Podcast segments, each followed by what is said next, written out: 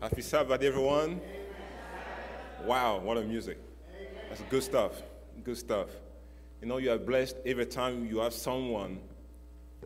You know, life without music, one say, is a mistake. It's a mistake. We praise God for the gift of music. Every time, give room to music. Don't be scared of music. Don't be afraid of music. Embrace music. Enjoy it. Praise God through it. The more you spend time to criticize music, you waste your time. Good opportunity to worship Him. Amen? So I praise God to be here and to witness how wonderful your house of prayer is. Thank you so much for the prayer. Thank you. It's important for God to put His word in my mouth that I may be faithful to share it. I'm Roger Wazwa from Central African Republic. So you see the accent, it's kind of funny, but yeah, that's where I am. And so it's a mixture of French and so many languages. We live in France, Paris and Lyon. That's where I am. I've married my wife, Megan. They're not here with me. They're still in Mansfield with my three kids, 2 boys and 1 daughter, Liam, Levi, and Addison. That's who I am. All right, so I'm not a stranger. I'm your brother, and I pray that you may feel free also to be in my presence as I'm so free to be in your presence. Amen? Amen. Before we pray, I want to say this. The story I'm going to use today is common. You know it already. And sometimes when we know something so well, we are tempted not to look at it. You may dismiss me already in your heart because of the choice of the text I'm going to read to you. You may dismiss me because you don't know me. You may dismiss me because you're just fed up with all the sermons you listen to every single day. You may dismiss me because you have an issue with God, and God is not helping you in your life right now. You don't care about anybody who stands for God. But please, for Christ's sake, give yourself a chance. That may God speak to you, that may hear from Him. My dad is a soldier. When we were living, when our country was at war, and bombs were falling everywhere. And I asked my dad, "Dad, so where can you run to find a refuge?" And my dad told me, "Where they have just bombed, that's where you go." I said, "What in the world is that?" I said, "Why is that?" And he said, "They don't bomb the same place twice. They save on what? Ammunition. So when it's destroyed, when it's burning, it's chaos, smelling, burning stuff, that's why you go and hide. You'll be safe." You know, where in the Bible that you know so much that people have walked over and over, and there's nothing to give, that's where you find a refuge. The story that you know so well, they're the ones who are going to lift you up. When you are in trouble, there are no great songs that you remember. They're not gaither song, kind of magnificent song. That little song like, "Jesus loves me." That's what comes to mind. When you are in pain, just little things, common things, they are the ones that matter the most. So, Father, at this time is your time. As I stand before your people, keep me in the dust of simplicity and humility, that Christ alone may be lifted up, that His people may see Him, the one who died for Him. I pray in Jesus' name, amen. Amen. Go with me in 1 Kings.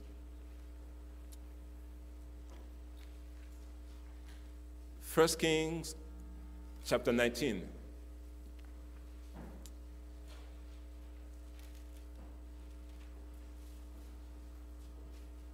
First Kings 19, from verse 1. The Bible says this.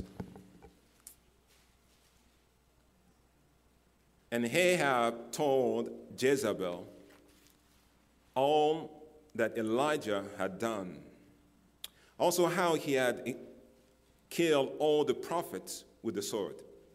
Then Jezebel sent a messenger to Elijah saying, "So let the gods do to me, and more also, if I do not make your life as the life of one of them by tomorrow about this time."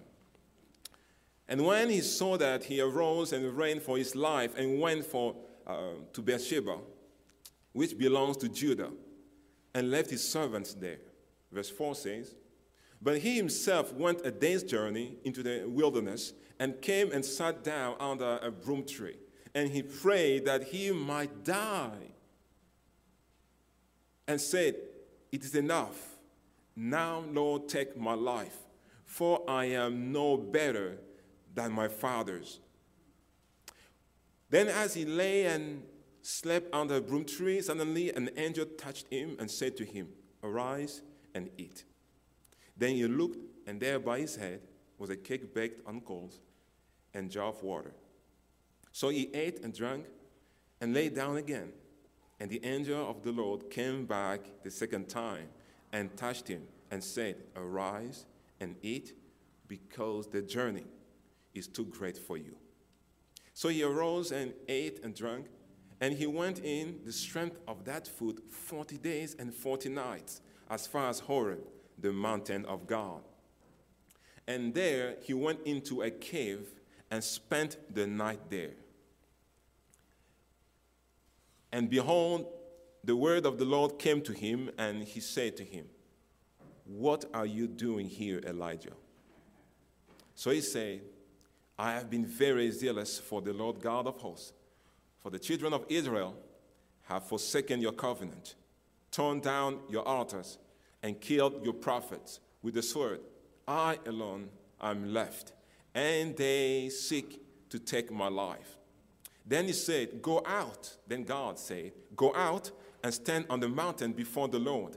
And behold, the Lord passed by, and a great and a strong wind tore into the mountains and broke the rocks in pieces before the Lord. But the Lord was not in the wind. And after the wind, an earthquake. But the Lord was not in the earthquake. And after the earthquake, a fire. But the Lord was not in the fire. And after the fire, a still small voice. And so it was, when Elijah heard it, that he wrapped his face in his mantle and went out and stood in the entrance of the cave. Suddenly, a voice came to him and said, 'What are you doing here, Elijah?'" May God bless his word. Amen. The title of my sermon this afternoon is "The Voice of Silence." The voice of silence. Elijah was on the run. He was not running because he was a failure. He was running because he was an outstanding success. Elijah was great. He is the greatest of all prophets. He's the epitome of all prophets. Each prophet wanted to be like Elijah, a man who could ask God to shut down the heavens because Israel, they were not faithful, and God obeyed his voice. Elijah. Who would want to be like Elijah? Anybody who would come out and be so great in preaching and doing great stuff, he'll be compared to Elijah quickly, like John the Baptist. "Are you Elijah?" they ask him. Because he is great. So each greatness will remind you of the greatness of Elijah. Christ himself was as if he was Elijah. Elijah, any prophet, any minister of the gospel wants to be like Elijah. Elijah will even dare the people of Baal, the prophets, say, "You know what, if your God is God, let's do this. Let's go on Mount Carmel, sacrifice, slaughter an animal, and call Baal to come down and burn it with fire, and we'll see. And I'll do the same, and we'll see." By the way, God didn't tell him to do it. God did not tell Elijah to do it. And because he's so great, anything he asked of God, he received. And something also bothered me is that I don't know why the prophets of Baal accepted the challenge. Now listen, you've never done that in your life. You've never done it. But because you just want to show that you are right, you accept some challenges that are superior to your caliber. And that's what, you know, that's what life is all about. All our pain, our frustration, our embarrassment are simply due sometimes by where we don't belong. It's not our challenge. It's not our level. If you stay in your corner, you hold your lane, you'll be safe. You enjoy life. But if you want to be somewhere up there, you'll be frustrated and stressed. Someone saying, if you want to be happy, lower your expectations. If you want to be great, all right, raise them up. But you run the chance, the risk of being unhappy. So they accepted the challenge. I said, oh, you know what? Let's do it. Come on, let's do it. Let's do it. We can do it, right? Have you done it before? No, but you can do it. And they went ahead, and they slaughtered the animal, and they called. And they called on Baal, come and burn it. Come. No fire. Nothing. They were screaming. They were even crying. Can you believe? They were crying to have something that they've never experienced before. How will you cry for something you yourself have never seen before? You've never done before, and you are acting as if you're used to it. As if you're used to it. They cut themselves. If you call on Baal, he didn't show up.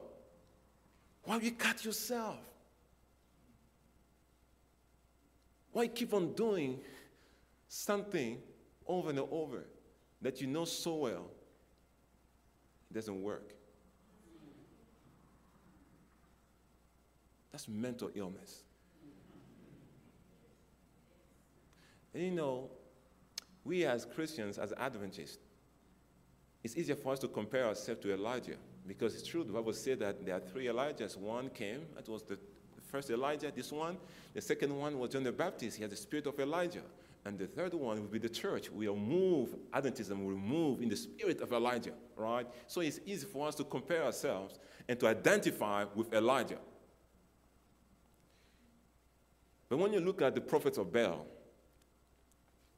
we look more like them. We are more like these people. We make a lot of noise. We talk a lot. Great things. You know, if I were just to hear Adventists talking during Sabbath school, I would think that these people are powerfully spiritual. Like, there are people who actually, when they talk to God, God listens. They can turn water into wine. Great things. I mean, they say a lot of things. They know the secrets of God. They push themselves to know even the time of the end. They can tell you how politics will run, should run, how the end of time will look like. They tell you the state of the dead. They say the dead, they know nothing. You know, people are questioning what will happen after death. Adventists know. We know that nothing happened. We know a lot of things. We know so much. But yet, our marriages do not reflect our truth. Our temperament doesn't reflect our truth. And the conflict that we have among ourselves is like, man, how can you know great truth like that and have such a poor life?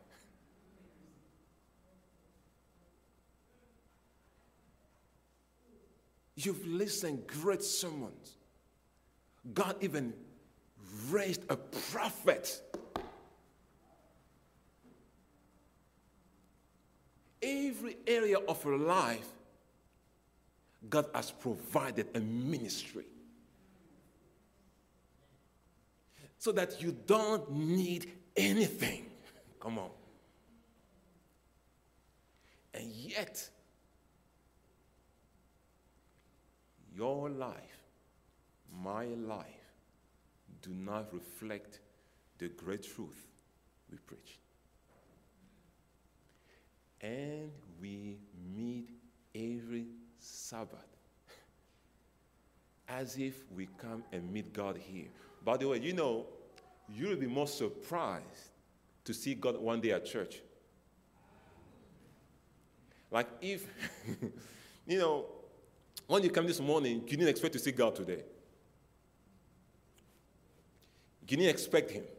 If you showed, you'd say, oh, wow, Jesus, you are here. Hey, hi, welcome. You know, like, because you don't expect him. He was surprised to be here, but because you don't you expect to sing. You expect a sermon. You expect offertory. You expect everything. But God, you will not. You don't plan to meet him. You don't say, no, I'm dressing up. I say, where are you going? No one say, I'm going to see God. I'm going to church, to the fellowship. I'm going to see people like me. People who, they haven't seen God at all. They never heard him. And yet they talk about him every week. Just like the prophet of Baal,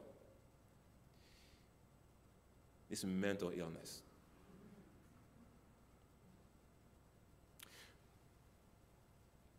You see people in their closet, and they pray to God. They pray, and they are so into it. We sing, and so we are so into it. We preach with fire. And yet, if you ask the person, has God replied to you? Has he talked to you? You pray to God for 30 minutes, for an hour, and you stand up and you go home without any feedback. And you keep on doing it. This mental illness. Because if you talk to someone, the person has to talk back to you. If he doesn't do it, so why do you keep on doing it? Why do you enter that closet knowing for sure that he has never spoken to you? So why are you accepting this sacrifice, this challenge, knowing that you've never done it before?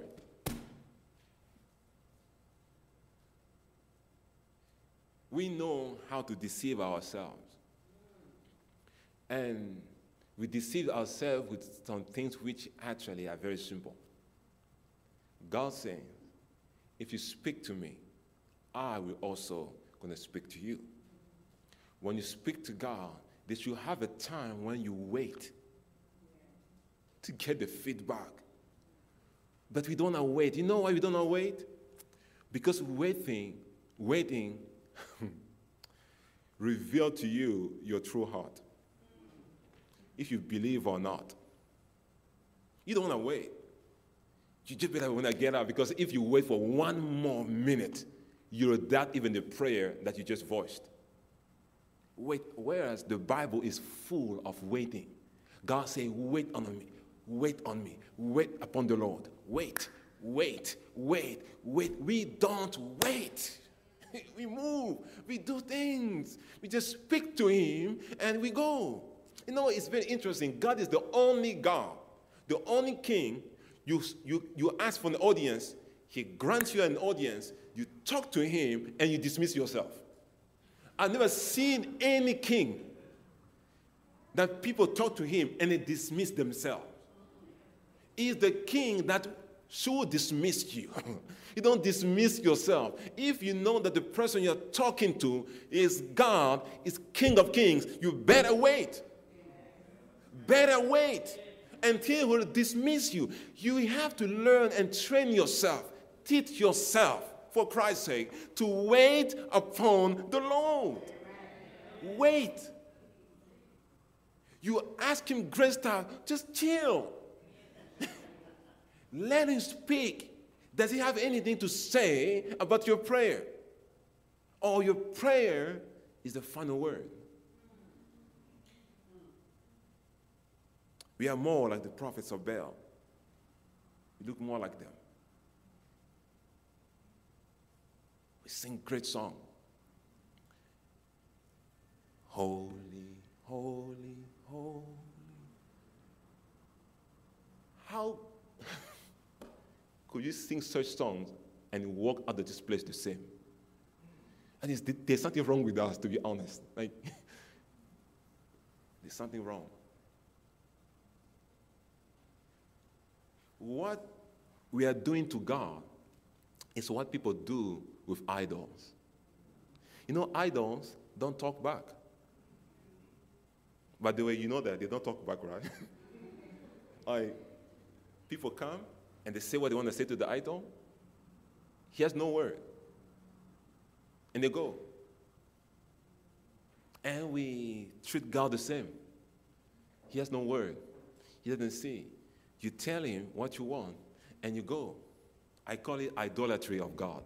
Like you turn God into an idol. But these people accepted the challenge, and nothing came down. But Elijah shut down the heavens for 3.5 years, and this is the time. This is the time. By the way, when you look at his ministry, Mount Carmel was the climax of his ministry, was his baby, his firstborn. He loved that moment. He was building his career towards Mount Carmel. Every avenue, all avenues led to Mount Carmel. After Mount Carmel, nobody should say anything to him or to God. That's it. And so he put down the animal, put fire, water, everything, they dug around it, and he called on God. And he made it, fire came down. Come on, man. Fire came down from heaven, burning a sacrifice. Burning. Not only sacrifice, but the woods. Not only the woods, the stones, like a big hole, as if there was an atomic bomb. He said, whoa. He took all the over 400 prophets of Baal. He slaughtered them. Follow this. They slaughtered all of them, killed them. And Elijah now went and prayed to God. He prayed. The rain came down. Everybody was singing, the Lord is God. The Lord is God. The echo was going everywhere, everywhere. But when that chorus reached the ears of Jezebel, he said, nope, it bounced back. If tomorrow, by this time, you're not dead, change my name. You know, back home in Africa, when a parent tells you, if I don't do this to you, change my name, then you know you're in trouble. Because I know my mom will not change her name. My dad will not change his name, so I will get it. I mean, so when that woman say, by the gods, let the gods do to me, you should know that there's no turning back. So Elijah just knew it's out. But now, the thing is that, brothers and sisters, Elijah was running. He's running from what? Why is he running? Why is he running? Elijah, you shut down the heavens. You brought fire from heaven. Who can touch you? I mean, if I see you bring fire from heaven, I won't touch you. I mean, like, this is it. This guy can bring fire. And he let that sink in. He lifts his hand in the air. Fire came down. No matter what, I will just keep quiet. I say, you've won. I'm done. But yet, it wasn't enough. And this did not change the heart of Jezebel. Before I continue, I want to say something I think is important here. You know,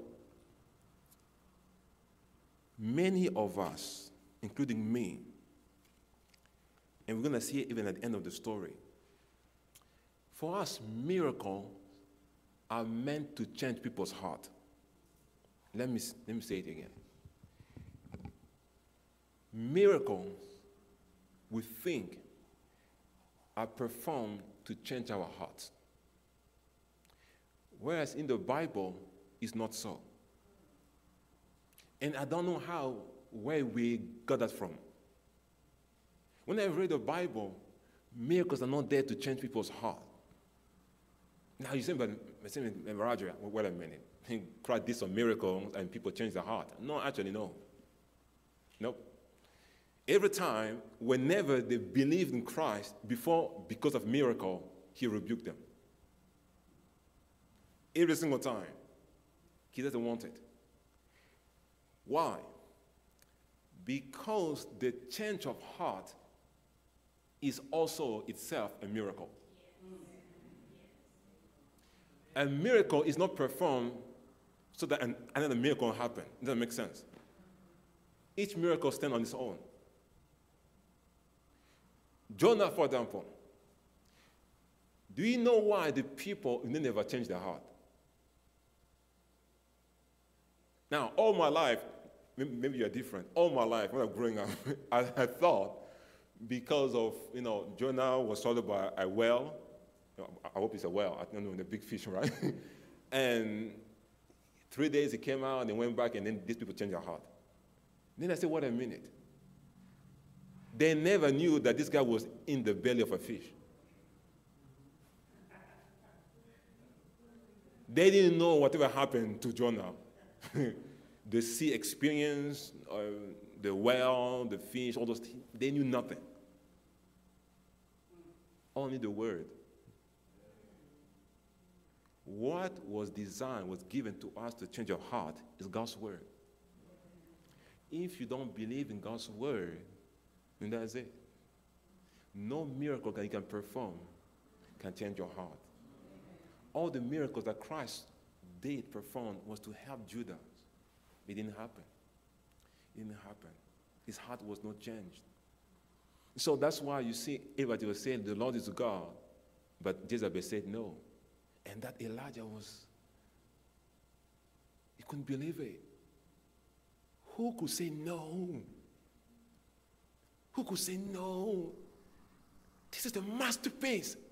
Fire from heaven. There's nothing like that. And he fell into depression. He built his career around it. That is baby. That is masterpiece. That's what he wanted. And yet, it wasn't enough. All his effort was not enough. So he crashed. He went down. You know, one thing with God is this. Elijah put everything in his life, in his career. Ministry, everything. Ministry, God, Israel, forgiveness, repentance, everything. But one thing he didn't do, he forgot to take care of himself. You know, these people we praise in the Bible, they're people who did not respect temperance at all. And we call them our heroes. Now, I'm not against Elijah. I'm a pastor myself. I would like to be like Elijah. But I'd rather be a more balanced pastor than such a powerful person. Why? Simple. You know, when you don't take care of yourself and the thing that you put yourself into so much goes down, you also go down with it. You go down with it. Self-care is important. Take time to take care of yourself. Take care of yourself, my brothers and my sisters. Go get some massage. Do some pedicure, manicure, relax. Go play some sports. Do something with yourself. Go enjoy some good meal. Travel. Enjoy life, nature. Go ride a bike. Wake up in the morning. Run. Walk. Take care of yourself. Because when you take care of yourself, you take care of people who are dear to you. Don't be a burden to your family. You have to be healthy. Take care of your health. And don't put yourself so much into things, one thing. Because when that thing is not there, you crash. You crash. When your life goes around one thing, that's sad. You know, you're saying, Pastor, but this God's work. No, God's work is not above your health. Let me state it again. God's work is not above your health. God's work is not even above your family. Now you say, well, a minute. Yeah, it's not. There's a difference between God and God's work. God is above your health. God is above your family. But His work, no. His work is different from God. You cannot use God's work as an excuse to abuse yourself. No. God will not allow that. And by the way, this church, don't do as if it's your baby. You know, ministry, you found it. People preached gospel for 6,000 years. They all died. Ellen White also preached. She died. They're all gone. Take it easy on yourself.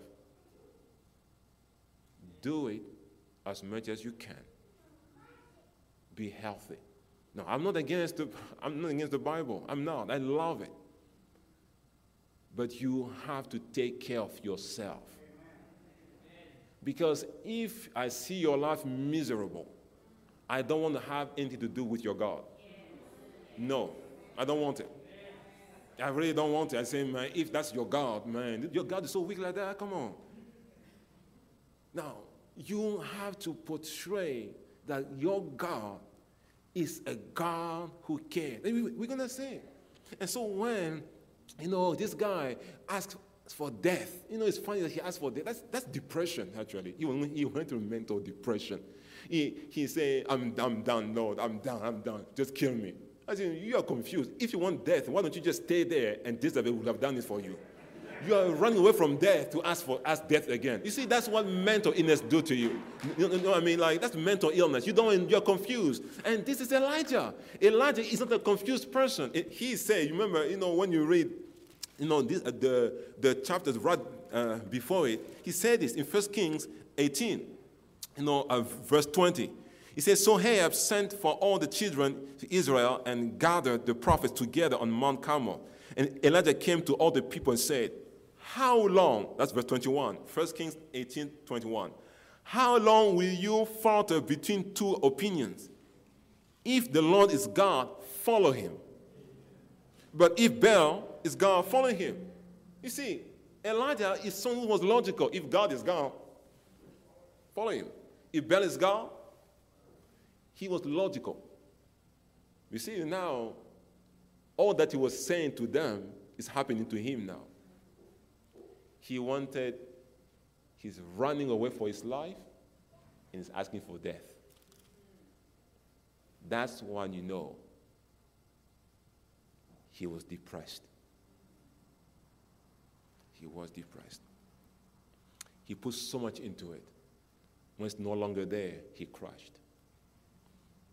Don't put too much also in your marriage.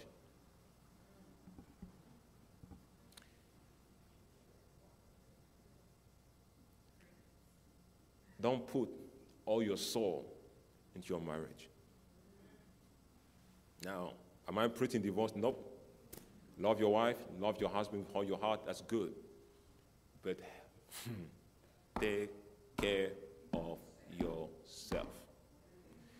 If you are healthy, you'll be a good husband. If you are healthy, you'll be a good wife. you'll be a good parent. But if you invest everything into your marriage, by the way, every marriage will end up with tears, either through death or divorce. You can pick which one you want. At the end, you cry, one way or another. You know, some of us, when that happened, we don't say, oh, he's gone, my life has crashed. He was my life. He was my life. He cannot be your life. He cannot. Because he met you somewhere at the somewhere on the way in your life. The beginning of your life, he was not there. That's the fact. That's why I'm saying he's not your life. I think that's logical, right? Like 20 years of your life, he was not there. You live, you breathe, you are happy, you jump, you are happy, you enjoy life. He can't come and then say, oh, now I'm alive. No, you have been alive. He is here now to make your life way better and to enjoy. When it's gone, it's gone. There's another portion of your life that continues. You know, I'm saying all the stuff. I'm going back to our elderly, in our family. You see, so when you reach an age where you say, you know what, I'm now 78, I'm 80, I'm 85, life has gone. Life has not gone. You are still breathing. It means that there's still life. And every time there's life, there's enjoyment, there's a purpose. And there's a ministry. You know, that's why as Adventists, one thing I'm not proud of, we invest so much in our children. Good, we should do it. We should put more money into our children, always. Children ministry should be the most expensive one. We invest in our young adult and youth, all those stuff. Our women, you hear, our women ministry and everything. But we do not invest in our elderly people. There's no ministry for them. When you call a preacher, like myself, I show up here, I will preach, and I want to talk about the young people, and 40, 50, 60-ish, and that is it. But what about people who are in their 80s? Whatever you are saying, it's irrelevant to them. The point every time they come to church to hear a sermon that does not belong to them.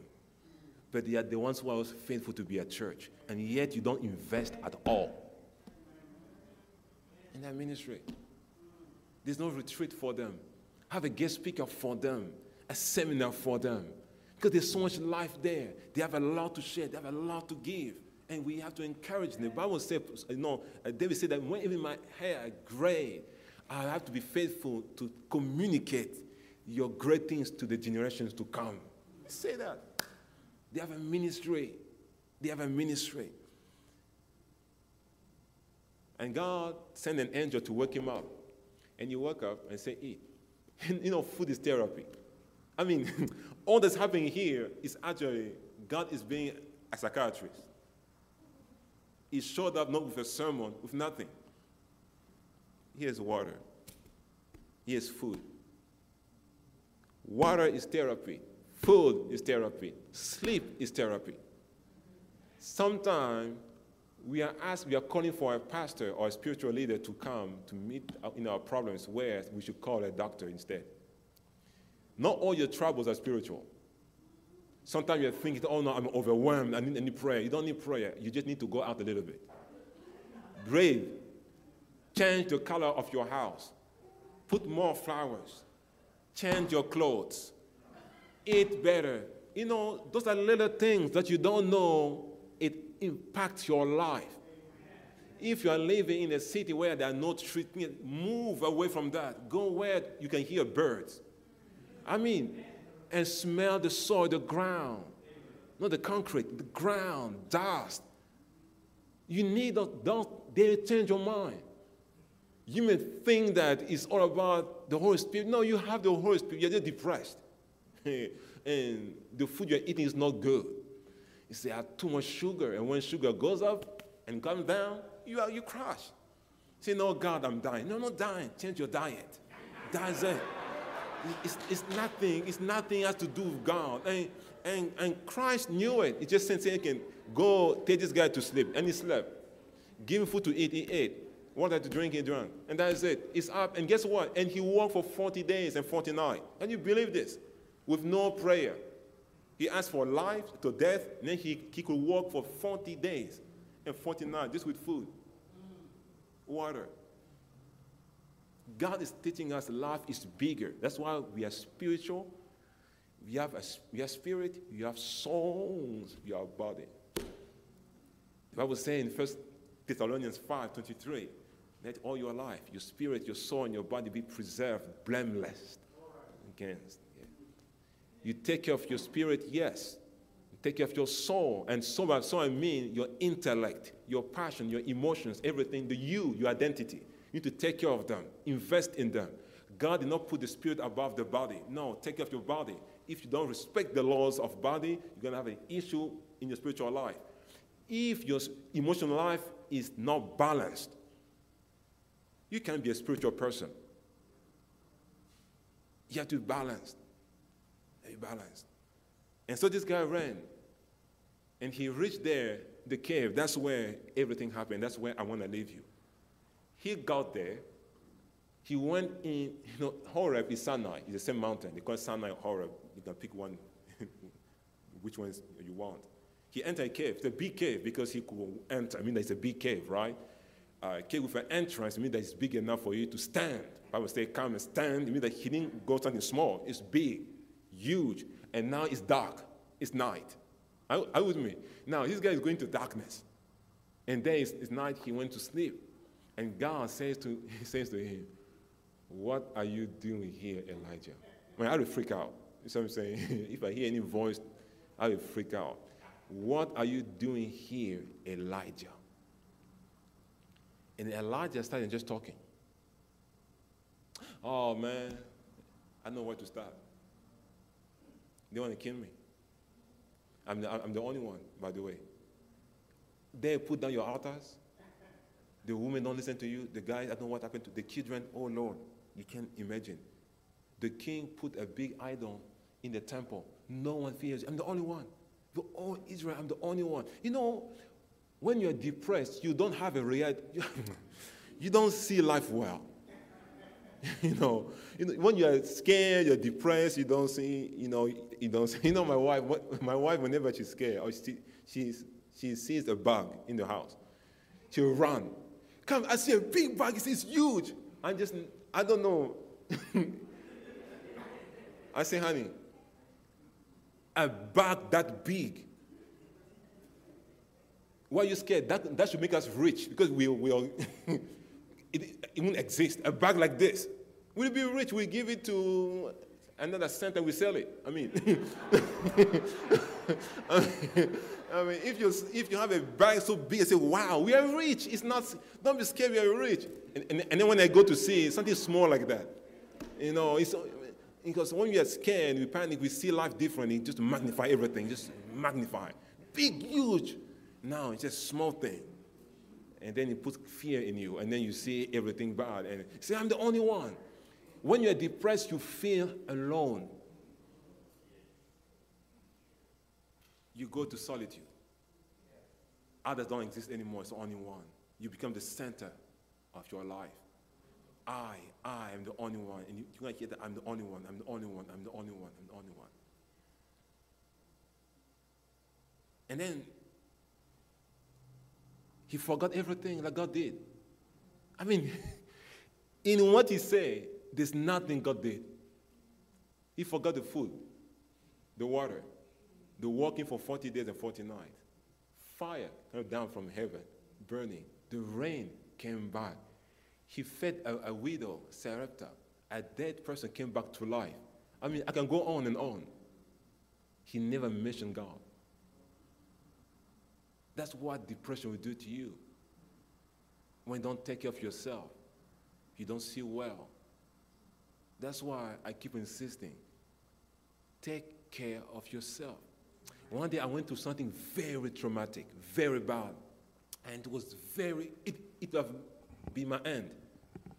I entered in my room, I said one thing. I didn't even ask for God to change the thing. I said, God, say this to God. Please, Father, do not let me lose my mind. That's it. I didn't want to lose my mind. I didn't ask for him to change, to stop what, nothing. Don't let me lose my mind. Don't let me lose my head. Because I will need it to think, right? I will need it. And so he didn't say all those stuff. God telling me, stand, get up and go stand at the entrance. He didn't do it, actually. If you read the story, he didn't do it. He just stayed there. And then the famous wind came, breaking all the rocks. And then God was not there. The wind came, earthquake. Can you imagine earthquake? We are in the cave. There's an earthquake. This guy didn't come. He didn't go out. God is not in the earthquake. Fire, and God is not in the fire. Okay, well, let's pause a little bit. Why does the Bible have to tell us that the Lord was not in the wind? You see, if the Bible says, and there was a wind, there's an earthquake, there's fire, we could say, okay, you continue with the story. But the Bible now saying, God is not. So, were we expecting to see God? So, maybe the wind, the earthquake, and the fire, there's something that Elijah should have been familiar with. Oh, yeah. That's Exodus 19. When there was wind, earthquake, and all those stuff, and then the people of Israel will hear the voice of God. It was loud. You have to see God intervening, speak. He will speak at the end. He will show himself. Those things, they were supposed to announce God's presence. And then, now this part is a bit mental, okay? It's a mind-bending. What was supposed to announce his presence announces his absence.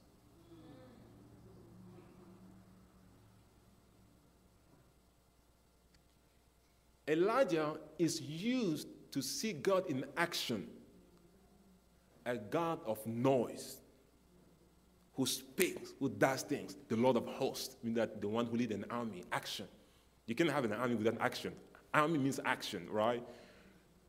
And then God said, Elijah, that's how you knew me. You knew that, I'm outgoing, I'm loud, I do things every time. But there's another side of me that you don't know. And he's introducing Elijah to the other side of God. Maybe God is more of that side than the other one. And God did not reveal to him something, but nothing. God was not there.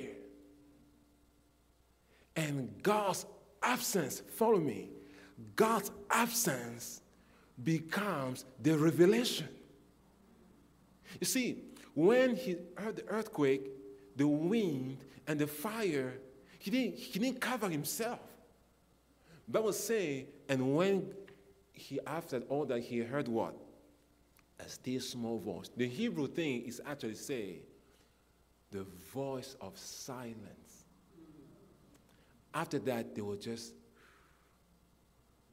And then when, the Bible says, when Elijah heard it, how can you hear silence? He heard nothing. Nothing is what made him to cover his face, because he could see God now in nothing. Nothing has revealed God, and everything did not reveal him. Are you with me? Nothing, God is more into nothing than he was in everything. He was absent in the wind, absent in the earthquake, absent in the fire, but presence in the silence. And that's what caught his heart, his mind. When God seems to be out, he's not there, and that is important. Because when you're in your marriage, you are crying, things are not happening well.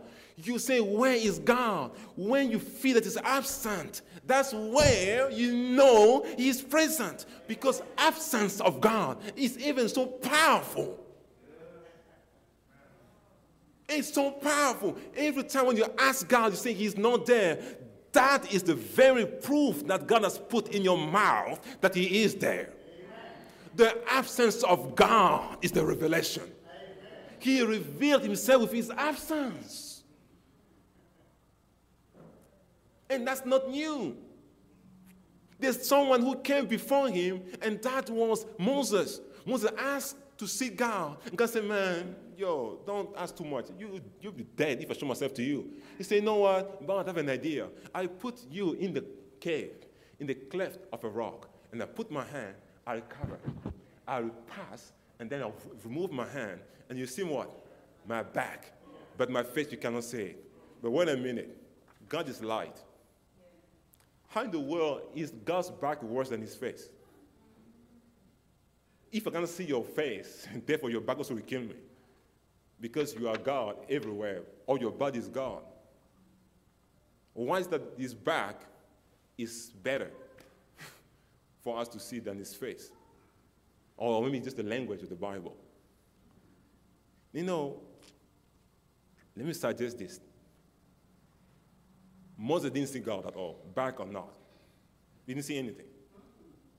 Let me tell you what he was trying to tell Moses here is this. I am here. If you see me where I am here, you'll be dead. So what I'm going to do is this. I will come here, and then I will leave this place. I will allow you now to see the place where I was. My absence. It's like someone who will come, you know his cologne, his perfume, her perfume. She'll come in the room. When she's done, she leaves the room. You come, you smell, she was here. That's what's happening to Moses. That's what happened to Elijah. It's not by chance. These two people, they're the ones who are going to come for Jesus Christ, transfiguration. Christ also will go through something like depression, but not really depressed. He was so down, and he was scared. God sent Elijah and Moses. We Adventists believe that Moses will represent those who will go to heaven when they die, come back to life, and go to heaven. That's true. Elijah, since he didn't die, he went straight to heaven. He is the symbol of people who will go to heaven without passing through what? Death. So the question is, why did he choose Enoch? He didn't. Enoch went there better, and Enoch is a better person than, if I compare the Bible, Enoch is better than Elijah, perfect man. He was the first one who went to heaven without going to death. So why didn't God show Moses and Enoch? Because Enoch didn't have that experience. Elijah and Moses did. And they came and explained that to Jesus Christ as well. Because Christ also was going through the same thing. He reached the climax of his ministry. They didn't accept him. He was also kind of low. And these two people came to encourage him and to remind him of his death that will save people. But I want to stop here and ask you something God says. God told him, what are you doing here, Elijah? He didn't say, what are you doing there? Here in the dark.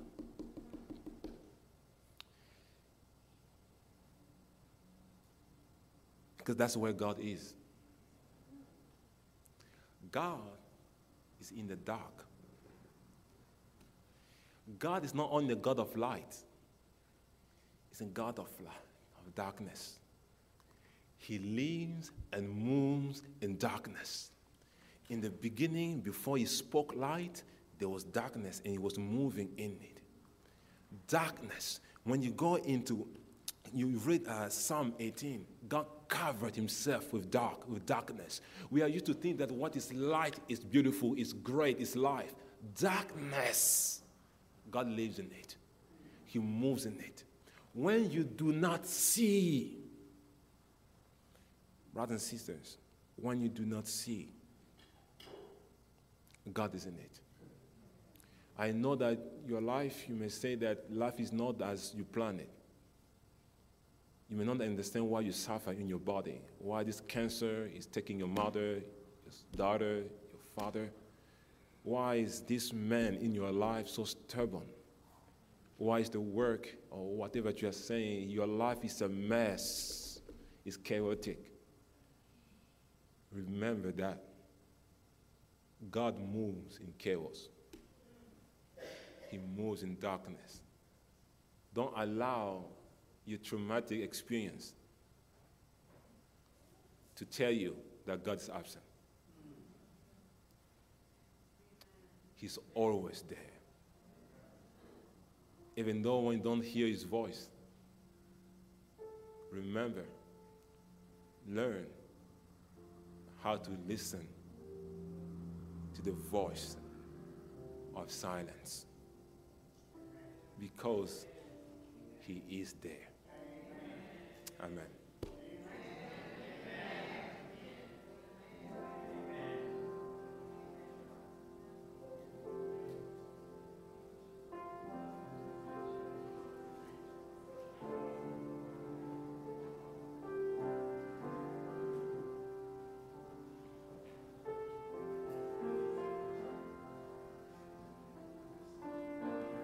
Please stand for our closing song, number 524, 'Tis So Sweet to Trust in Jesus.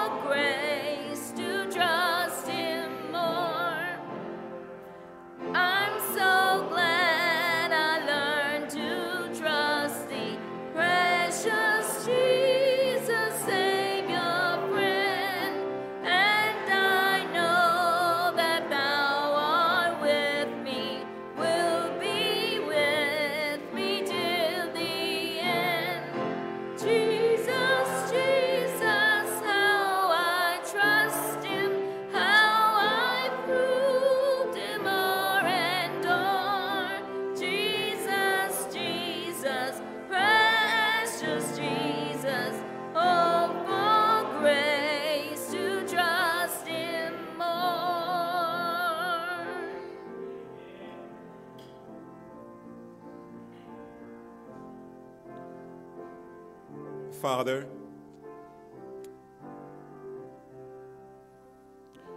when we are down here and we go home, some of us will go back into their realities. Pain is waiting for them. Frustration fear of losing someone, losing a job.